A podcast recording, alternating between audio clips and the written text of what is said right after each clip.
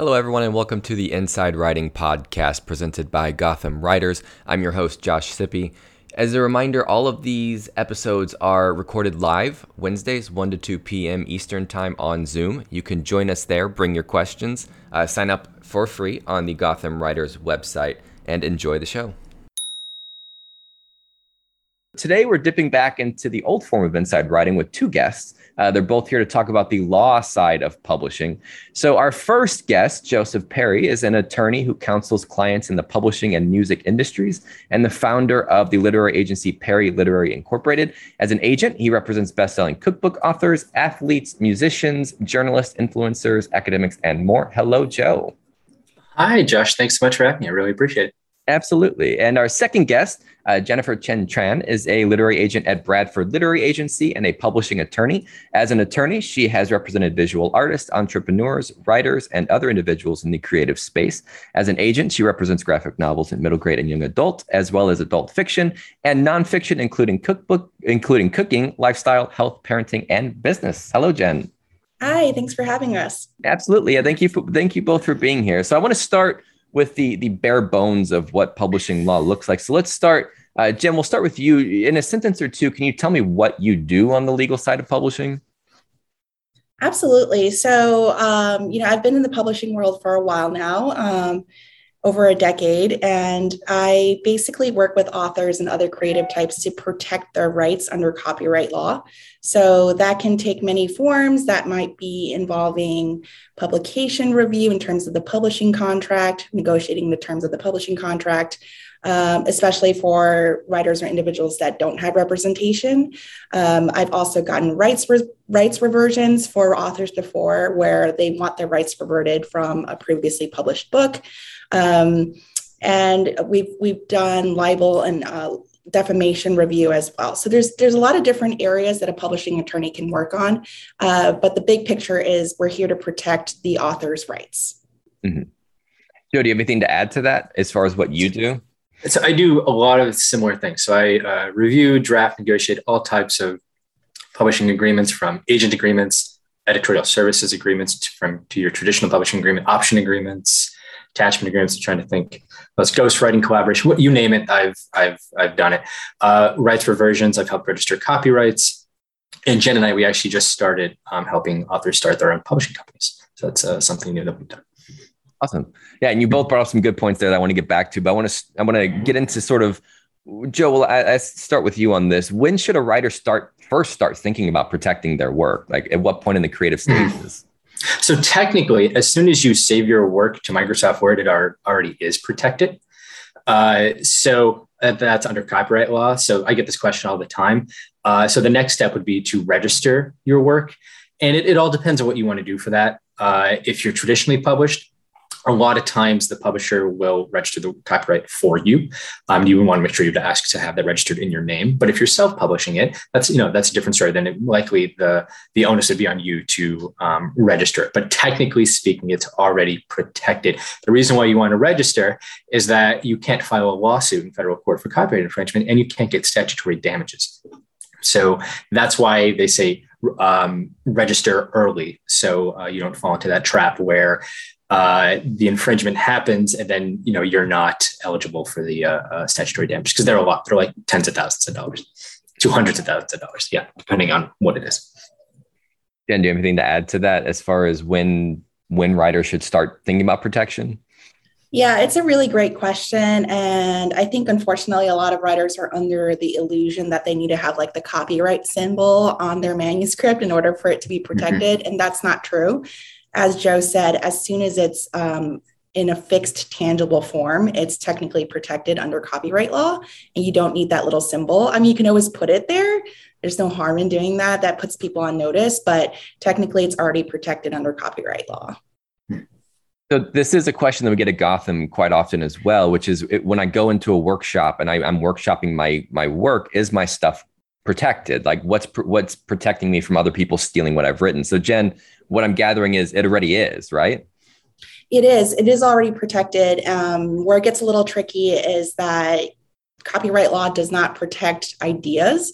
just the expression of ideas. So, you know, a lot of times when you're workshopping, people might be like, oh, that was my idea. But, you know, um, that's not actionable under copyright law. It's the expression of those ideas. So, you know, I think a lot of people do you want to hold their manuscripts close to their chest because they're paranoid that other people might steal their ideas? But ideas are not copyrightable. Mm-hmm. And Joe, is that a situation you deal with often with with like plagiarism or people's work being stolen, that kind of stuff? Yeah, I mean, it's it's happened from time to time uh, where people think that, oh, you know, well, yeah, let, let, let me take a step back. It's some people will claim that you know plagiarism and copyright are two different things. So for plagiarism, not so much these days. Sometimes that happens, but it's mainly copyright infringement, or it's mainly basically along the same lines of what Jen had said. Someone stole my idea, and that's really nine times out of ten, that's what it really comes down to. Because in that situation, if you're in a workshop, how it would work is you would have to to prove copyright infringement, you would have to prove access. So that person would have to have uh, a copy of your work, and then then you would have to prove substantial similarity uh, that you know the that person's work basically copied from you, which it you know on paper may seem easy enough because it's uh, you're in a workshop, but you know there's a lot of time and effort that goes into just filing a copyright infringement lawsuit anyway. So it's like it's you need you know seventy five thousand dollar threshold to get into federal court anyway.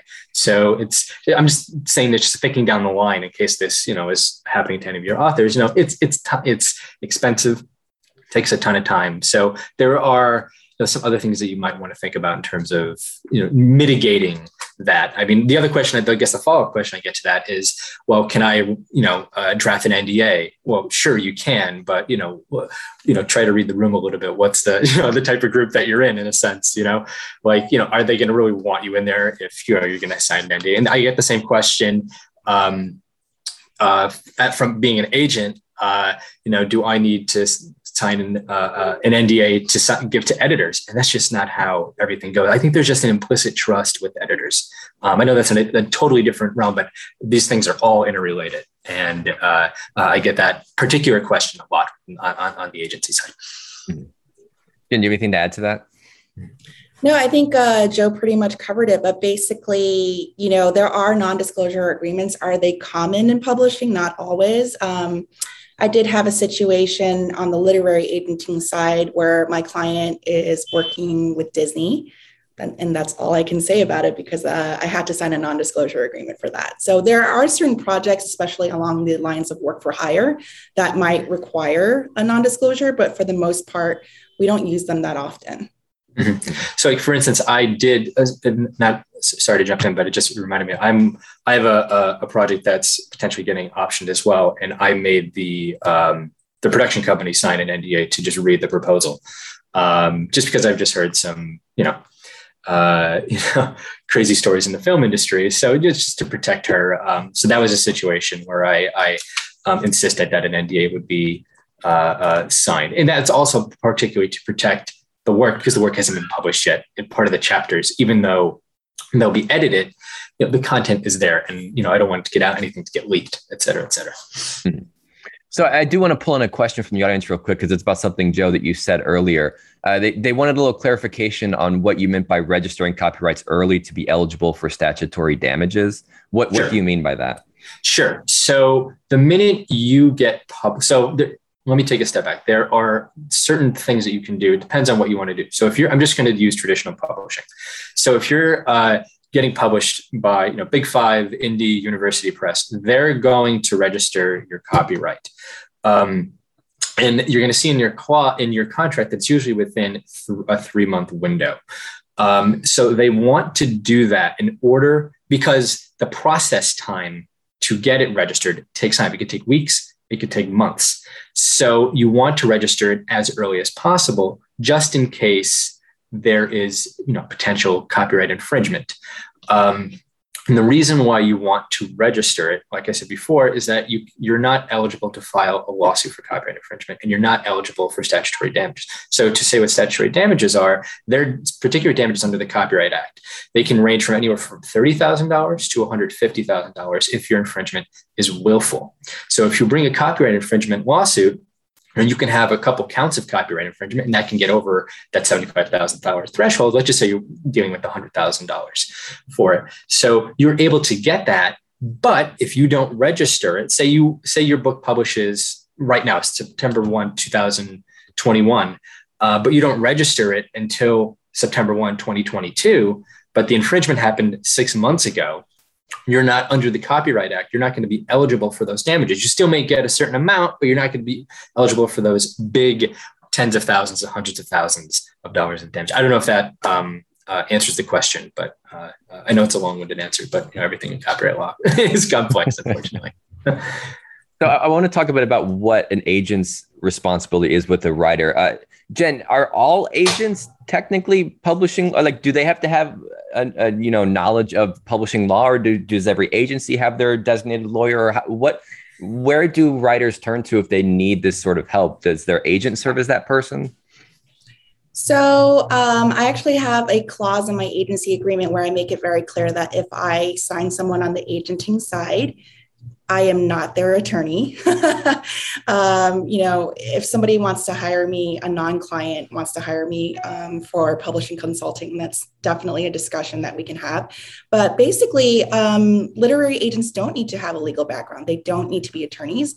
A lot of them happen to be attorneys. I can think of a handful that used to be corporate attorneys and then decided to make a change um, and go into agenting. So it is extremely helpful, I think, to have a legal background, but it's not a prerequisite um, for being an agent. I think more important is, to have somebody that has the depth of knowledge in terms of publishing contracts because they are very specific to publishing. Um, and there are certain terms that you know an average attorney they wouldn't know what to do with um, just because they haven't come across it like terms of art um, how royalties work. So i always say to potential writers that if you're having an attorney vet your publishing contract make sure it's actually an attorney that has public um, practiced publishing law and, and, specializes in publishing law. Um, but yeah agents we wear a lot of different hats and one of the hats that we do wear is is making sure that our authors are protected um, as much as possible. Um, when I write nonfiction proposals, I always, of course, it's an unspoken rule that it's confidential and not for distribution outside the publishing house.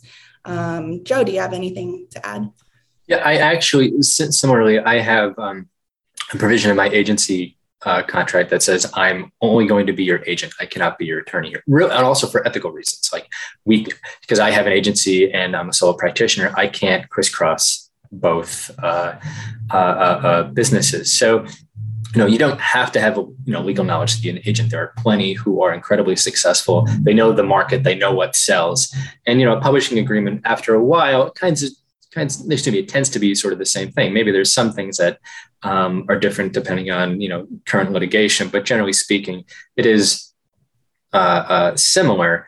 But at the same time there are many times when i'm going over an agreement and i think to myself i wouldn't know what to do uh, if I didn't have a law degree or know certain uh, you know provisions even outside of publishing, or just even knowing what like a you know severability clause in a publishing contract is, which is in literally every single contract um, that you'll come across. But just like knowing those little things that like you know that I just feel that's where the value comes in of having a legal background, and then not only that to have the publishing you know contract knowledge, but also when you're looking at a project to see like oh you may want to you know think about changing the wording here or there for defamation purposes for you know you may be violating a right of privacy so it's not just the publishing contracts um, but it really helps having a publishing attorney because they know the industry and they know they may know things that someone who isn't uh, an, an attorney knows about I find that fascinating because in my in my granted limited knowledge of publishing law, I had assumed that if you get an agent who's also an attorney, well, hey, you get two for the price of one. So it doesn't mm-hmm. work that way. Mm-hmm. Right. I was that, that's how I run it. Yeah. So I don't know if you know. If, I know like the bigger agencies, like the you know like ICMs and uh, uh, uh, Endeavor CAAs, they have their own business affairs department, so they they have their own attorneys, and I know agencies that have them as well. So um, they have someone in house, but it gets more difficult for people who are smaller, like myself, where um, you know I just I've had to tell people I can't take you on because you know uh, you're I took you on as as an attorney, so I, I can't take you on as an agent, or vice versa. So, Jen, if you have a client who you're repping as an agent who gets into some legal trouble or they have something they need to do, what do you do? Do you just advise them who they could go to for help? Yeah, so typically what I do is I kind of take a step back and look at the situation. I might give them some advice with the understanding that this is just my professional advice, not necessarily as an attorney. Um, but yeah, if it, if it involves litigation or there's any threat of litigation, I typically refer it out to another attorney that I trust. Um, and we pretty much all know each other, I feel like, because publishing is a pretty small world and there's only a handful of attorneys that really practice um, publishing law. But yeah, I mean, I think it's really important to look at the big picture um, and really ask yourself if it's something worth pursuing because litigation can be extremely costly and oftentimes um, hmm. settlement is a better better answer. So um, I do refer out hmm. uh, if if it's a situation that warrants that.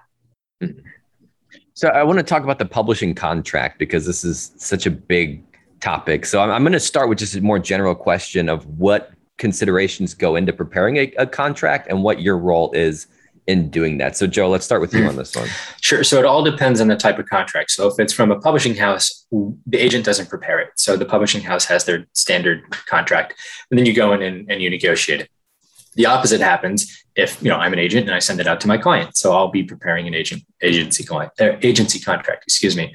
Um, it, same thing goes for for uh, other types of things like ghostwriting agreements, collaboration agreements. We'll prepare those as well. So is there a specific one that you'd like me to talk about in terms of what goes into?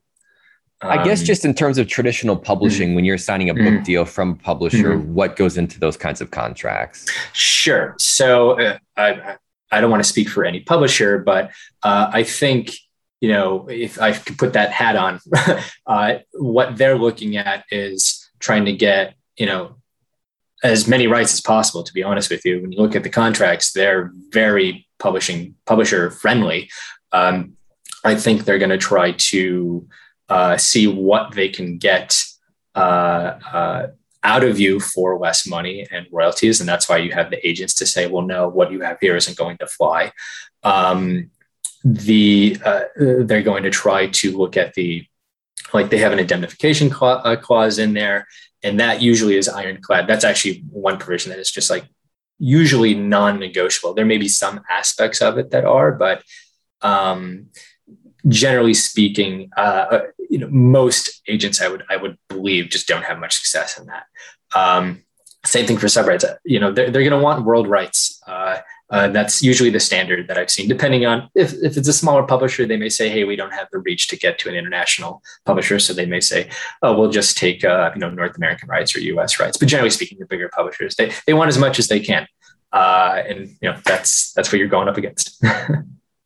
Jen, do you have anything to add to that? I have a follow up to this as well, but I want to give you a chance if there's sure. something else you want yeah, to say. Thank you. Um, yeah, I think Joe pretty much gave sort of the lay of the land. Um, as an agent, we pretty much negotiate the publishing contract with the publisher.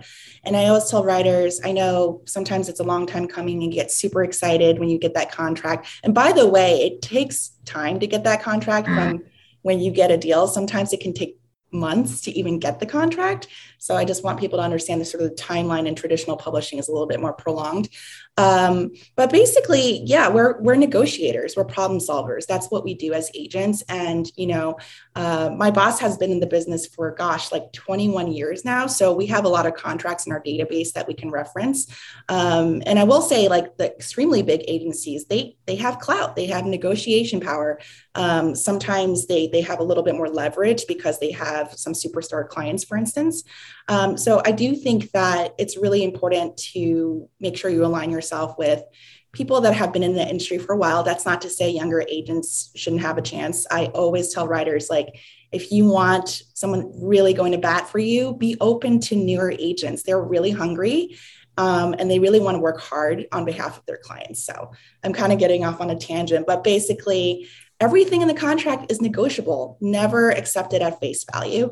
Um, there are certain provisions, like Joe said, that are much harder to negotiate, like warranties and indemnification. Like nine times out of 10, the publisher will say no to any change you want to make there. Um, but in general, everything is negotiable. So that was actually the exact words of my follow up, which is how much is negotiable. But I did have a, a secondary question to that. And Jen, I'll start with you. When, when should a writer know when to say that's not good, that's not enough. Like at what point? Because like you said, most authors are very excited. They have a contract. Of course, they just want to sign it. But when when do they step up and say this isn't enough? We have to do something about this. Yeah, I mean, I think it varies for the individual, but in general, like I always ask for an escalator clause for my royalties. So, you know, um, if a certain amount of quantities are sold, the, the writer should be incentivized to sell more copies, right? So they should also get more royalties as the quantity goes up. And I think I've only had a few situations where the publisher outright, very few, outright refused um, an escalator clause. Another thing is there's often what's called a rights grab. So that's when the publisher tries to grab all the rights in the beginning and say, I want world rights, I want all languages. Um, and you know, a lot of times a, writer doesn't know what to do. They're like, oh, they want everything. Like, do I give them everything? Do I hold back? And so, you know, if you work with an agency that has a foreign rights agent, um, there's that conversation with that foreign rights agent. Does this book have potential to sell overseas? Yes or no? If it does, then the, a good agent will try to retain, um, let's say the, the book has potential to publish really well in France they'll do a carve out um, for that territory and language. So I think it's really, really important to kind of check in with your gut too and your intuition. If something feels icky, definitely get someone who, who is seasoned and experienced to help you out. Mm-hmm. Jody, anything to add to that? Yeah, so I've done a lot uh, recently on the, the law side, um, a lot of hybrid publishers, and it's totally different than traditional publishing in terms of their contracts. Where, you know, for those who aren't familiar, uh, you basically pay a publisher to publish your book. Um, and quite frankly, sometimes that you know it's thousands upon thousands of dollars, and uh, a lot of times you know authors aren't going to be happy with it. And you know there are just certain things that you want to make sure to negotiate for to make sure you can even get a refund. Like what happens you know if you're not happy with their services. Um, you know things of that nature but uh, just going back to to what jen said you know it really and I, I agree it depends on your book um, I think what the strategy you want to uh, utilize, or at least one of the strategies, is what works for you. Where do you want to sell your book? You know, do you, you know, of course, everyone's always going to say, I want it to be the most popular book, I want it to be a bestseller, et cetera, et cetera. But, you know, that's not going to be every book. So, you know, what's going to work for you? Are you okay with just selling in the US? Um, do you want your agent to have, uh, you know, to go, you know, you know, work with a foreign agent, a foreign rights agent? Uh, to, to publish it elsewhere? Um, you know, are you okay with you know non-escalation clauses like Jen was just saying, or do is that something um, that that you want? I think you know what you should do is sort of look at like you know your contract and don't be afraid to state your own value because they clearly want to publish you you know unless it's you know a vanity press but they, they've been so to even get to that point you've had the editorial meeting, marketing, publicity, and sales, they're all on board and they want to publish this. So even though you may not have an agent from like, you know, one of the big four, um, big four agencies, that doesn't mean that you still can't look at the value of what you bring to the table. Um, and don't be afraid to negotiate. That's it. It always, it always, especially for the, the hybrid publishers that I just came across um, recently, like the authors literally just wanted to sign it. I'm like, no, if you sign this, like it's terrible. Like you're signing your rights. It's you are going. It's like an eight year contract. You're never. You're not gonna be able to get out of it for a long time. So don't be afraid to negotiate. They expect you to negotiate, and they know that you're going to come back and say, I need more money. I need more royalties. That people uh, uh, expect that. So don't be afraid to do that. Yeah, then, I, I, always advise writers like always ask for more money up front because that's when you have negotiation power because you could technically walk away, right? so I think it's really important to to have an agent, for instance, represent your interests because our job is to represent the writer's best interest. We only do well if our client does well, um, and we have a fiduciary duty as literary agents. You know, so you know, ask for more money up front and also pay attention to the back end royalties. It's really really important. Mm-hmm. And, and that more or less answered my next follow up, which was how, how much does a writer need to know about what's in the contract and how much can they just trust their agent to do the right thing? So, Jen, do you want to address that a little bit more? Yeah. Um, typically, I actually show my red line to my clients. I actually tell them exactly what I'm changing and I want to make sure they're on board with it before I send it back to the contracts department. And I do get a lot of questions from them because, you know, typically an author would be like, this is the first contract and I don't understand this term. Can you explain it to me? So I think our job as agents is really to break down the contract in plain language, like what exactly um, of certain provision means. So it's really important for me, at least, to keep in communication with my clients and be transparent about the process because I feel like so much of publishing happens behind closed doors. So I try to lift the curtain a little bit and show them how the sausage is made, so to speak. um, but basically, yeah, I mean, I I think it's really important that writers also educate themselves as much as possible. So good on everyone that showed up today. Nice job. Mm-hmm. Um, you know, learn about mm-hmm. publishing law, learn about copyright. It doesn't hurt to to learn as much as possible. Jody, anything to add to that? Yeah. So yeah, I sort of do the same thing. I I call my clients. I will literally go through every single provision and say, here's in plain language, plain English. Here's what they're they're talking about here. Um, that's my goal as an agent and an attorney. My goal is to have you know more about publishing than when you know before you you know contacted me. Um, and then, sorry, what was the, the, the second part of the question? I, I, had something in mind, but I forget what I was going to say. I think it was how much a writer needs to know and how much they can just trust their agent to. Yes, yes. Yeah. So yeah, I think I think look at your agent. Is is are they communicating with you? Are they just signing the agreement? I mean, obviously that would be a huge red flag. uh, but you know, are they answering your questions?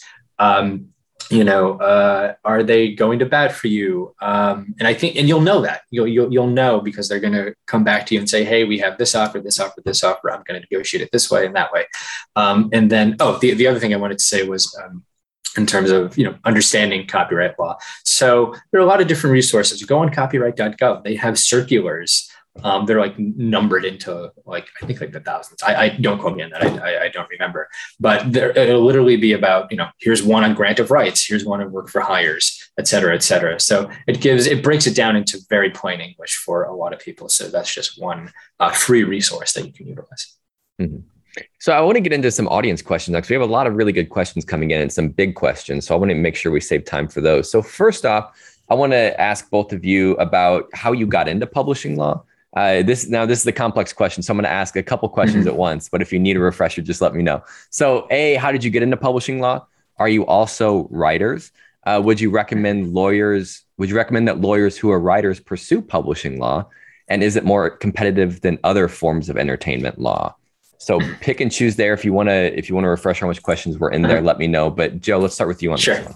Sure. So I have like a pretty circuitous route to getting into publishing law. So I uh, actually wanted to be an editor out of you know, uh, college and, and, grad school, like every other English major. And I actually met my wife at the NYU Summer Publishing Institute. I always like to joke that I felt like I was on the Bachelor, where I walked. In. I didn't know how skewed the industry was in terms of males and females. I was like one of seven guys, and I was like, oh my gosh! and uh, we ended up, you know, uh, uh, dating, and you know, we're very, we, we, we have a son. I feel like uh, you know, I gave the the, the, the rose. That's what I always like to joke about.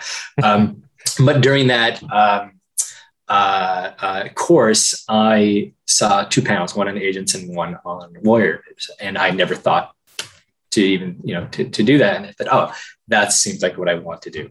Um, I like that I would get to go to bat for a lawyer, or excuse me, for authors. Um, I'd have some uh, uh editorial uh, work to do, so sort of use my creative side. So it seemed like it was utilizing a lot of different things I, I, I was interested in. So uh, I ended up going to law school having I had all my internships at uh, publishing houses except for um, my first one, which I just cold called, and I'm still amazed that I got I got it uh, for William Morris at that time. So they just like, and it ended up being the, the publishing attorney that just so happened to be like, oh, this is fantastic. So it confirmed that I wanted to do it. Uh, and then I ended up interning at um, Rodale, Columbia University Press, Hachette. The thing with publishing law, to get into the other part of the question of how competitive is, it, I feel like there are a lot of law firms that used to do it, and there aren't as many now. Even like the bigger ones, they're uh, yeah, it's it's not something that a lot of you know firms focus on. So that could technically make it a little bit more competitive because there just aren't the, the numbers aren't there. So I actually ended up working at Sony Music after law school. So I did total something totally different, um, which was a blast. I absolutely loved it. Uh, but I still, I knew I still wanted to do publishing. I did a little stint in um, financial services, and I just knew uh, doing IP law, but knew that really wasn't for me. And then what had happened is people started contacting me um, through my wife's network, through my network, um, knowing that I did uh, publishing, uh, uh, uh excuse me, that I practiced publishing law, or, or at least was interested in at that at that time. And then uh, one thing led to another, and you know, I just I, I, I made a go for it, and I, here I am, you know, a couple years later, my own practice and my own agency. Mm-hmm.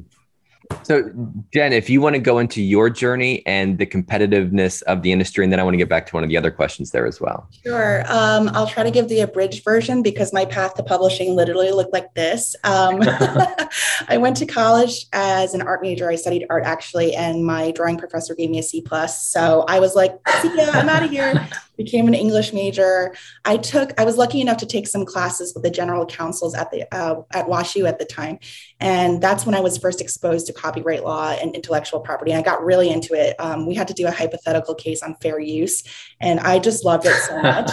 And I've always been a writer, actually, um, more on the newspaper side. I was managing editor of our paper. At one point, they're like, Do you want to be editor in chief? And I was like, I don't know. Like, um, but I basically decided to go to law school. I mean, it was honestly on a whim. And I always tell people, like, if you're going to go into six figures of debt, really make sure that this is what you want to do. Um, even to get into law school, it's very, very competitive. I mean, I went, I went to a pretty great law school.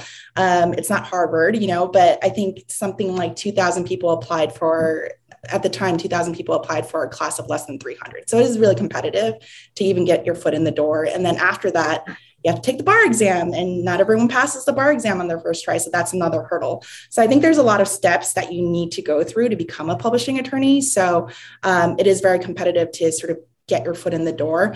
I was lucky enough that after law school, I a couple years after I ended up being of counsel for the New Press, which is a not-for-profit publisher. And at the same time, that's when I started talking to agents. I actually didn't know that this was a career path. I never read the acknowledgement section of any book. I'm like, oh, that's like the Oscar speech for the authors. No one cares. but um, that's where they thank their agents. And I was lucky enough to get in touch with an alumni from my law school who had started his own agency. So I was literally doing two internships at the same time to get my foot into publishing.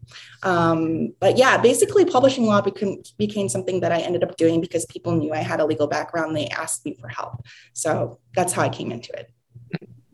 And then, real quick, Joe, are you a writer as well?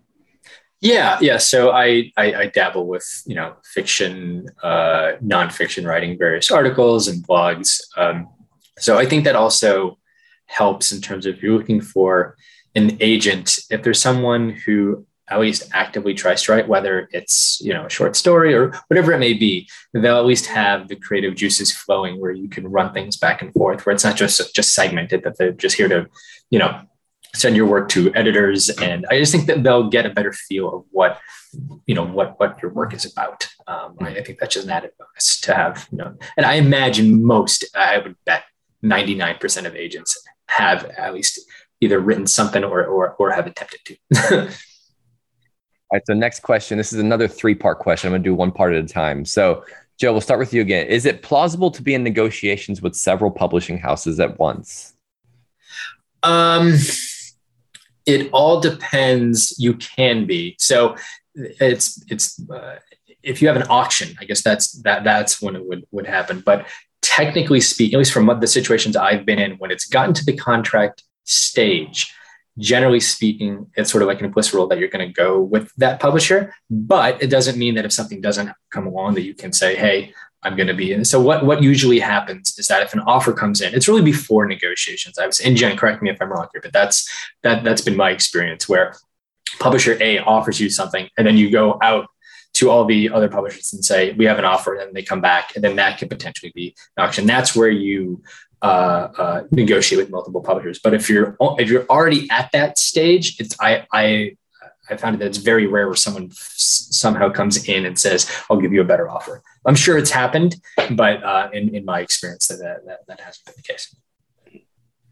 Do you have anything to add to that before I move on to the second question? Um, yeah, no, I think Joe pretty much covered it. But uh, typically, you know, the best case scenario is you get multiple offers from multiple publishers, and at that time, that's when you decide whether or not you're going to hold an auction, um, you know, and negotiate the deal memo and the deal points then. Like I just had an auction, so yeah, I, yeah. The second part to this question, Jen, we'll start with you on this one. Could you touch on defamation laws with nonfiction books? Yeah, so defamation is um, an area of law that is pretty complicated, but basically it um, protects anyone from being written about in a false manner and and you know it has to be injurious to the person's reputation. So there has to be real harm. Um, and there's different there's different standards for private versus uh, public figures. So for public figures you actually have to prove actual malice. It's a little bit higher standard. Um, so yeah it's really really important for nonfiction especially if you're writing memoir to make sure somebody who understands defamation law sort of vets your manuscript or at least the problematic parts of your man- manuscript um, I always tell people like if it's true, then don't worry about it. Truth is a defense, you know. And of, of course, the writers are just like, well, I said really horrible things about this person. Are they going to come after me? Like, is it true? so, you know, and, uh, you know, there's some wiggle room there. What is truth, right? I mean, we get into all these like sort of philosophical debates, but basically it's what you can prove in a courtroom, right? So mm. it's definitely something to think about. And I think Joe has done a lot of um, defamation review for his manuscripts as well. And I, I, my list is actually primarily nonfiction, so I do run into that issue a lot. Um, and even if you're just like quoting somebody else's work, you need permission. So I think it's really, really important to understand sort of the, the contours of it all. And Joe, what do you have anything to add to that? Sure. Yeah. So, like Jen said, I've done several of them, and you look at you know defamation. If you're doing a pre-publication review, you look to see if uh, they're violating copyright law, sometimes even trademark law, believe it or not. Um, it's rare, uh, but First Amendment law as well in terms of defamation. So yeah, defamation is just, it's false statement of fact, and you know you want to make sure that like like Jen had said, you know if it's true, it's okay. You know that that's generally uh, defense. But even to say it's my opinion, that's the one thing that you have to out for because if you say, you know, you know, you know, just using you know my name, you know, Joe's an alcoholic compared to I think Joe is an alcoholic, that could be just as defamatory. So there's nuance to it. So and and the fact that it's state based too, it's not federally based, just like copyright. So every state has its own version of this. Uh, so you have to uh, you would have to see if you know what state would apply, whether it be the state that you're in, whether it be the state of that the publisher is in, you know, depending on you know where where, where your book is published. But generally speaking, uh, you're looking for that. And then the thing that's also related, what Jen had said, is that you know, the right of privacy. So that's a little different. Where even if you say something that isn't defamatory, you could still get sued for right of privacy. You know, an example being uh, you said something that affects someone's livelihood. Uh, you said a fact that uh, was not supposed to become public, uh, was supposed to be left private, for example. Um, oh, that really gets into you know it's sort of like fact finding um, uh, uh, when it when it when it gets into uh, court. So those are just two examples. So just I always say that just because something isn't defamatory, you're not technically off the hook yet. And then you also have to look at um, right of publicity. I've had I just had to do this um, as well, where um, I had a client who wanted to write a novel and the main characters were uh, uh, celebrities. I said, well, you know, there's all these different right of publicity laws that you're going to have to, you know, uh, you're going to be entangled with. So that's the thing that you have to um, think about as well. So I know it's a lot. There's so many things that you know are sort of intertwined, but that's that's publishing law for you. It's all the all the laws that are you know creative in nature. Um, that's what you're going to be wrestling with there, there are so many good questions coming in here in the q&a so i'm trying to get to as many of them as we can. Uh, let's say uh, so there's another one that's kind of a two part that two people have asked this question. So Jen, we'll start with you on this one. How does a publishing attorney make money and what are your costs for negotiation help with publishers?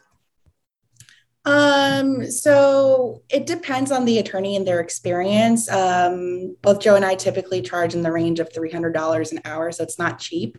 Um, but we're also fairly efficient. We try to get things done fairly quickly. So it can be hourly. Um, some attorneys are open to doing flat fees depending on the project. So um, Joe and I are actually in the process of forming a law firm. So hopefully that'll be launching next month. But basically, uh, I think you can pretty much find a publishing attorney to to represent you on these issues uh, within your budget. Again, it's not cheap, but I think it's a worthwhile investment. You have anything to add to that? Yeah. Uh, so I would just, just in terms of, just to give people a general sense of like what attorneys charge and what's cheap versus versus expensive. So like for Jen and I, you know, the, like a 300, even though that may seem like a lot, it, it really isn't like uh, compared to like a big law firm where you're having thousands of attorneys, they may charge a thousand an hour, 1500 an hour, depending on who you're talking to. So, uh, and depending on where you are, if you're you know, in the bigger cities, New York, San Francisco, um, so yeah, uh, you know, it, it, I think for like it's such a niche um, um, position because I think a lot of people. And this goes back to what you're saying. The, the earlier question, I think a lot of attorneys either want to go into music, like I did initially um, after law school, or movies. Uh, there are more positions out there. It's it pays more. Um, so I just think you, if you're going to be an entertainment attorney, you're more likely going to be in that sphere. And then, you know, with with publishing, it's just it's it's a little different. But at the same time, um, the way technology is going, the way the digital world is going now, it's all becoming intertwined. Uh, like I'm sure Jen has got questions like this, but um, working on know, diff, you know authors having to go on TikTok and social media, and you know there are social media laws that you have to look into. So it's like it's all becoming interrelated. Um, and then what you have to look out for if your author wants to go on YouTube. So even if you are just a publishing attorney, yes, you're going to know about books and that sphere of things, but it's all coming together where you you really have to know a lot about the digital world to really best represent your client, at least in, in my opinion. So. Mm-hmm. So next question, and Joe, I think actually one of your recent newsletters addressed this, but I'm going to ask you first on this. Oh, sure. What what can a person do if they're in a contract and they want to get out of it? Sure. So there are a few different things that you can do. So it all depends. First thing you want to do is look at the grant of rights. Make sure you didn't assign anything um, to the uh, uh, to the publisher. If you granted the rights, fantastic, you still own it. If you didn't, that's going to be a problem. Um, then you want to look at, um, and Jen, feel free to add once I'm once I'm done. Uh, the out of print clause. Uh, the out of print clause uh, sometimes will have thresholds where if you're not selling a certain amount of copies or a certain amount of money per, you know, a certain amount of accounting accounting periods. So, for example, $100 or 500 copies in two accounting periods, which would basically be a, a year, um, then it'll go out of print. Um, uh, you also want to look at the the term of the agreement sometimes the term will literally be for the life of the copyright, which is uh, uh, your life plus you know 70 years. But a lot of times, even though it seems like you're like, oh my gosh, how am I ever going to get my contracts? a lot of times the contract will have a term and it'll say this contract is valid for three years or five years or seven years. Um, and just, you know, see if there's, you know, uh, sleeping on, you know, the other thing you want to look at is see if they're sleeping on their rights. You can you know, instead of just getting out of the contract, maybe there's a certain right that you want. You could see if you could, um, you know, revert that. Um, and then the other th- the other thing I always tell clients is outside of terminating the agreement, because once you do that, it's basically sever the relationship with the publisher. Make sure you want to do this, and you know, what are you going to do if you if you if you want to go to another publisher? You know, make sure you know you you know what you want to do with it. Uh, so you know there are certain you know concerns that you want to look at, and like you know for instance, the other one would be um, you know if your book isn't getting marketed or publicized enough. Well, maybe it's not that you want to get out of the contract; you're just mad that they're not marketing in a certain way. So talk to your publicist, talk to the you know publicist or publicity department. So there, there are certain things that you know you can look into. Um, you know outside of that that may still you know keep the relationship going if you are happy with that. Jen, do you have anything to add to that? Yeah, I mean, I always tell clients and and other people that I work with in publishing that, you know, sometimes you are unhappy, but that's not a reason necessarily under the contract to be able to terminate. Um, and it's very lopsided. I mean, there's a there's an imbalance in terms of negotiation power, and typically the publisher has more power in that sense. Um, but like Joe said, there's different ways you can carve out exceptions. You can try to get a rights reversion for those rights that they're not exploiting or marketing. Um, so there's different ways to do it, and I definitely think that's a good time to sort of loop in a, a publishing attorney to help you with it. And then we have a clarifying question for Jen. Why would an agent negotiate to retain rights for a specific region, for a specific region such as France? What is retaining rights about? Yeah, so in the foreign space, and I'm not a foreign rights agent, we have a dedicated foreign rights agent at our agency that sells abroad. But basically, if she feels in her professional judgment that the book has foreign potential, it's almost always better for the author to retain those rights, meaning keep those rights, because then she can sell to all those different territories for more money than would have um, you would have gotten through the publisher. So a lot of times there's this sort of tug of war between the foreign rights agent, the agency, and the publishing company because nine times out of 10, the publishing company will say, We have our own foreign rights department we can also sell this. But keep in mind when they're doing that, it's it's a subsidiary right. It's not um, an initial print right. So you only get a percentage of that. Whereas if you have a foreign rights agent negotiate, oftentimes the terms are better. So it really depends. I mean, I think it's the type of situation where you know not everything travels and our foreign rights agents really blunt. like she'll say, this is too American, or I don't see this selling abroad because of XYZ. So it's important to have somebody that sort of understands the, the lay of the land in the international market too. Jody, anything to add to that?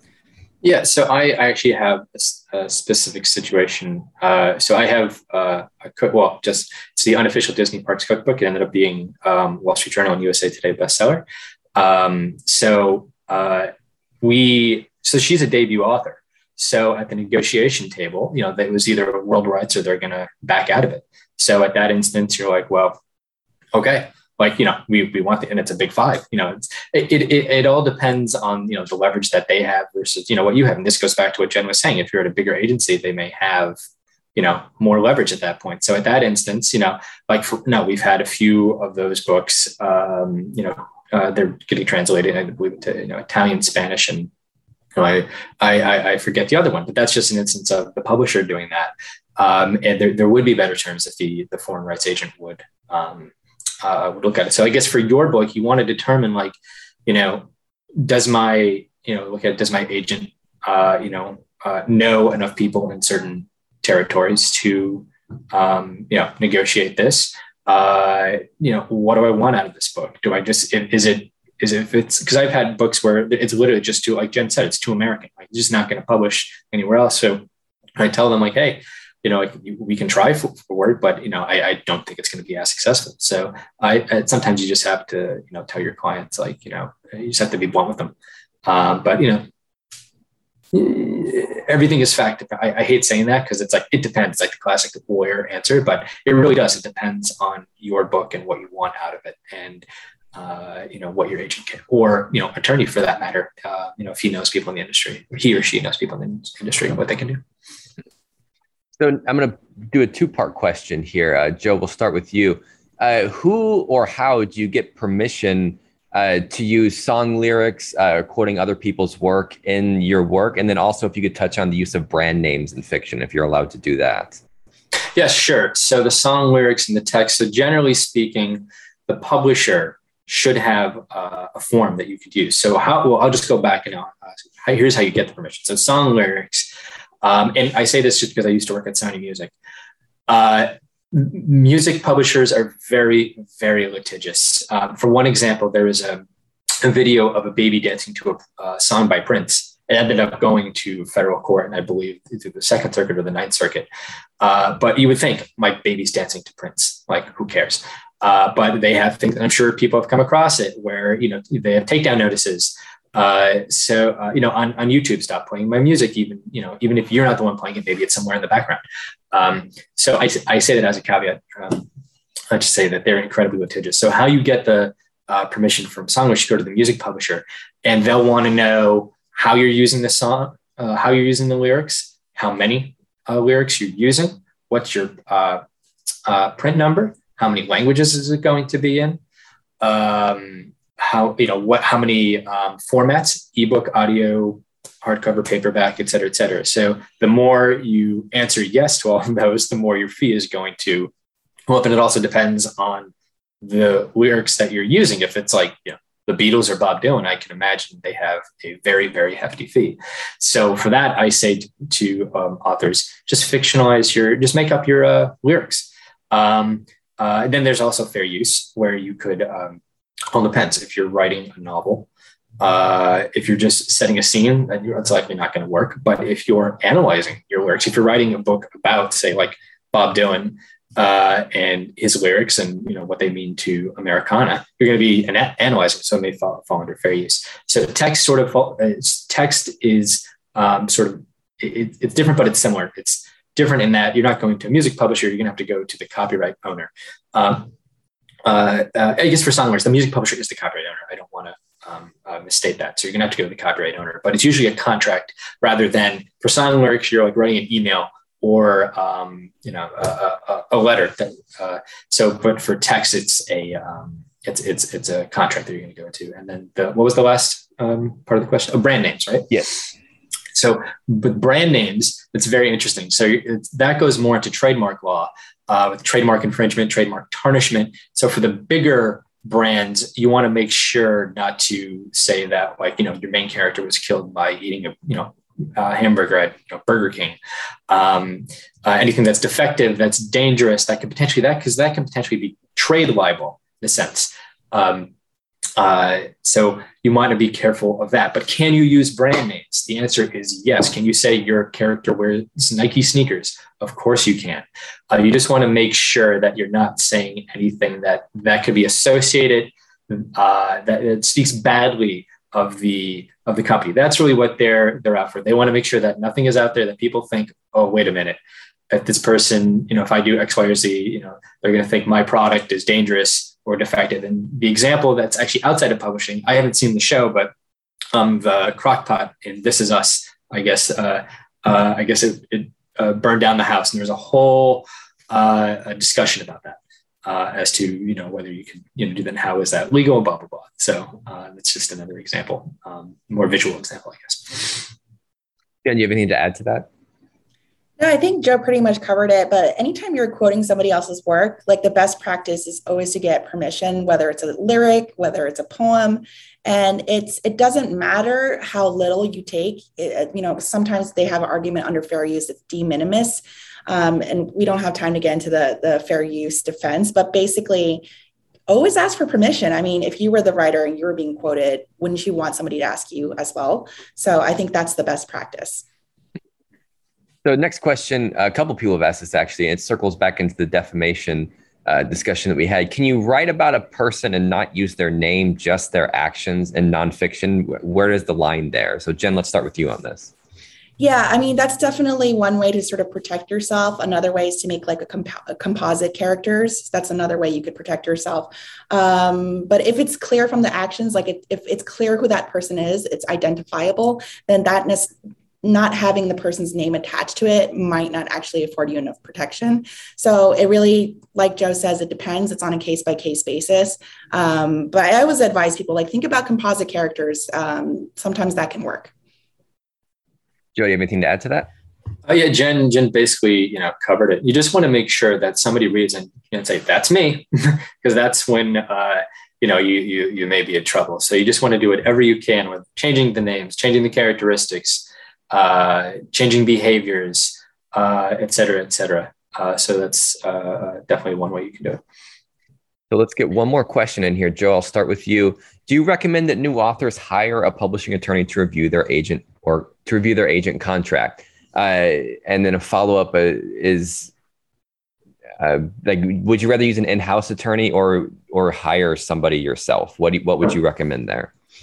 Sure. So uh, I would recommend, I always tell my uh, uh, prospective clients, please hire an attorney. And this is actually what goes back to what Jen was saying, but hire somebody who's a publishing attorney rather than, you know, someone who's a personal injury attorney. So yes, I would definitely hire that. And what, what works for Jen and I, and the fact that we're uh, attorneys and agents is that we know what the agents are going to uh, uh, want in their agreements. So not to, you know, uh, have a personal plug for both of us. But yeah, that's uh, that would be one advantage to having us represent you. So yes, I would definitely have somebody take a look at it because you know it, it, all depends on what's in the agreement. They may like for me for my contracts, I just include the that book that you're working on. Some agents will be like, I'm you know your agent until you know uh, uh, you know the, the end of the world. So um, it, it all depends on what you want uh, and how much you trust this agent. And sometimes relationships break down. It's just, you know, it, it, happens. So that's why I would definitely make sure to have somebody take a look at it. And, and plus, the publishing attorney will know the customs of the industry. If someone's charging like 40% as an agent, that's that's not right. And there are um, other uh, uh, ethics uh, uh, uh, perspectives as well from the agenting community that you know that person have to know about. Anyway, it's an exaggerated example, but. Mm. I hope that answers the question. Definitely. Yeah. Jen, do you have anything to add to that? Um, basically, I agree with everything that Joe said. I mean, you want to make sure when you get into a relationship with an agent. It is a long-term relationship. At our, our agency, we sign an author for their career, so it encompasses anything that would they would write in book form. Um, but always, always understand that you have the power to terminate it, the relationship as well, and, and, really pay attention to those termination provisions because they can be somewhat strict. Um, you might not be able to walk away with your subsidiary rights after the project has sold, for instance, because the publisher retained those rights. So um, it's definitely important to negotiate the contract while you still have negotiation power, and that's before you sign the agency agreement. So, very last thing is is somebody asked uh, what your agency will be called or how people can find you. So, so Jen, let's start with you. How can people find you, and what will the agency be called? Yeah, um, the, you yeah, can, if you're interested in querying me as an agent, I just reopened the queries. You can just um, go through um, my query manager link, which is in my Twitter bio. If you're interested in contacting either one of us for legal services, um, I'll I'll give my email um, to Josh and he can pass it on to, to whoever wants it. But basically, Joe and I are in the process of forming our law firm, um, probably sometime this fall. And the name of our firm, very, very exciting, is Perry Chen Tran PC because we just couldn't come up with another name. um, and typically lawyers like to use their last name. So I thought it was the sim- we thought it was the simplest solution. But um, yeah, just don't hesitate to get in touch if you have any questions at all. Mm-hmm. So, real quick before you go, Joe, I just want to tell all our listeners we're going to include links to this in the show notes. So, and any of these links uh, that you two want to send me, please do. And Joe, go ahead with how people can find you. Oh, sure. So, if you want to query me uh, as an agent, uh, uh you can uh, go to my website, uh, perryliterary.com, and I have a, a, little, you know, contact us um, sheet that you can fill out. You can also email me, jperry at perryliterary.com. And I know you'll, you'll send these you know, like so. Then for my law firm right now, before you know we we we, we merge, uh, you can go to josephperrylaw.com, and then my email is jperry at josephperrylaw.com. Awesome. So, Jen, Joe, thank you both so much. This was such a fascinating discussion. There are so many questions mm-hmm. we didn't get to. So, to anybody who didn't get their question answered, uh, we, again, I'm going to include all the links to the resources. Uh, hopefully, you can find your answers. Uh, Jen, Joe, thank you very much for being here today. Thank you so much for having us. It was a pleasure. Yes, thanks so much. It was a blast. Absolutely. So, to our listeners, uh, we'll be back next week, same time, same place. We're talking to Ken Liu about his journey. So, until then, we'll see you all next time.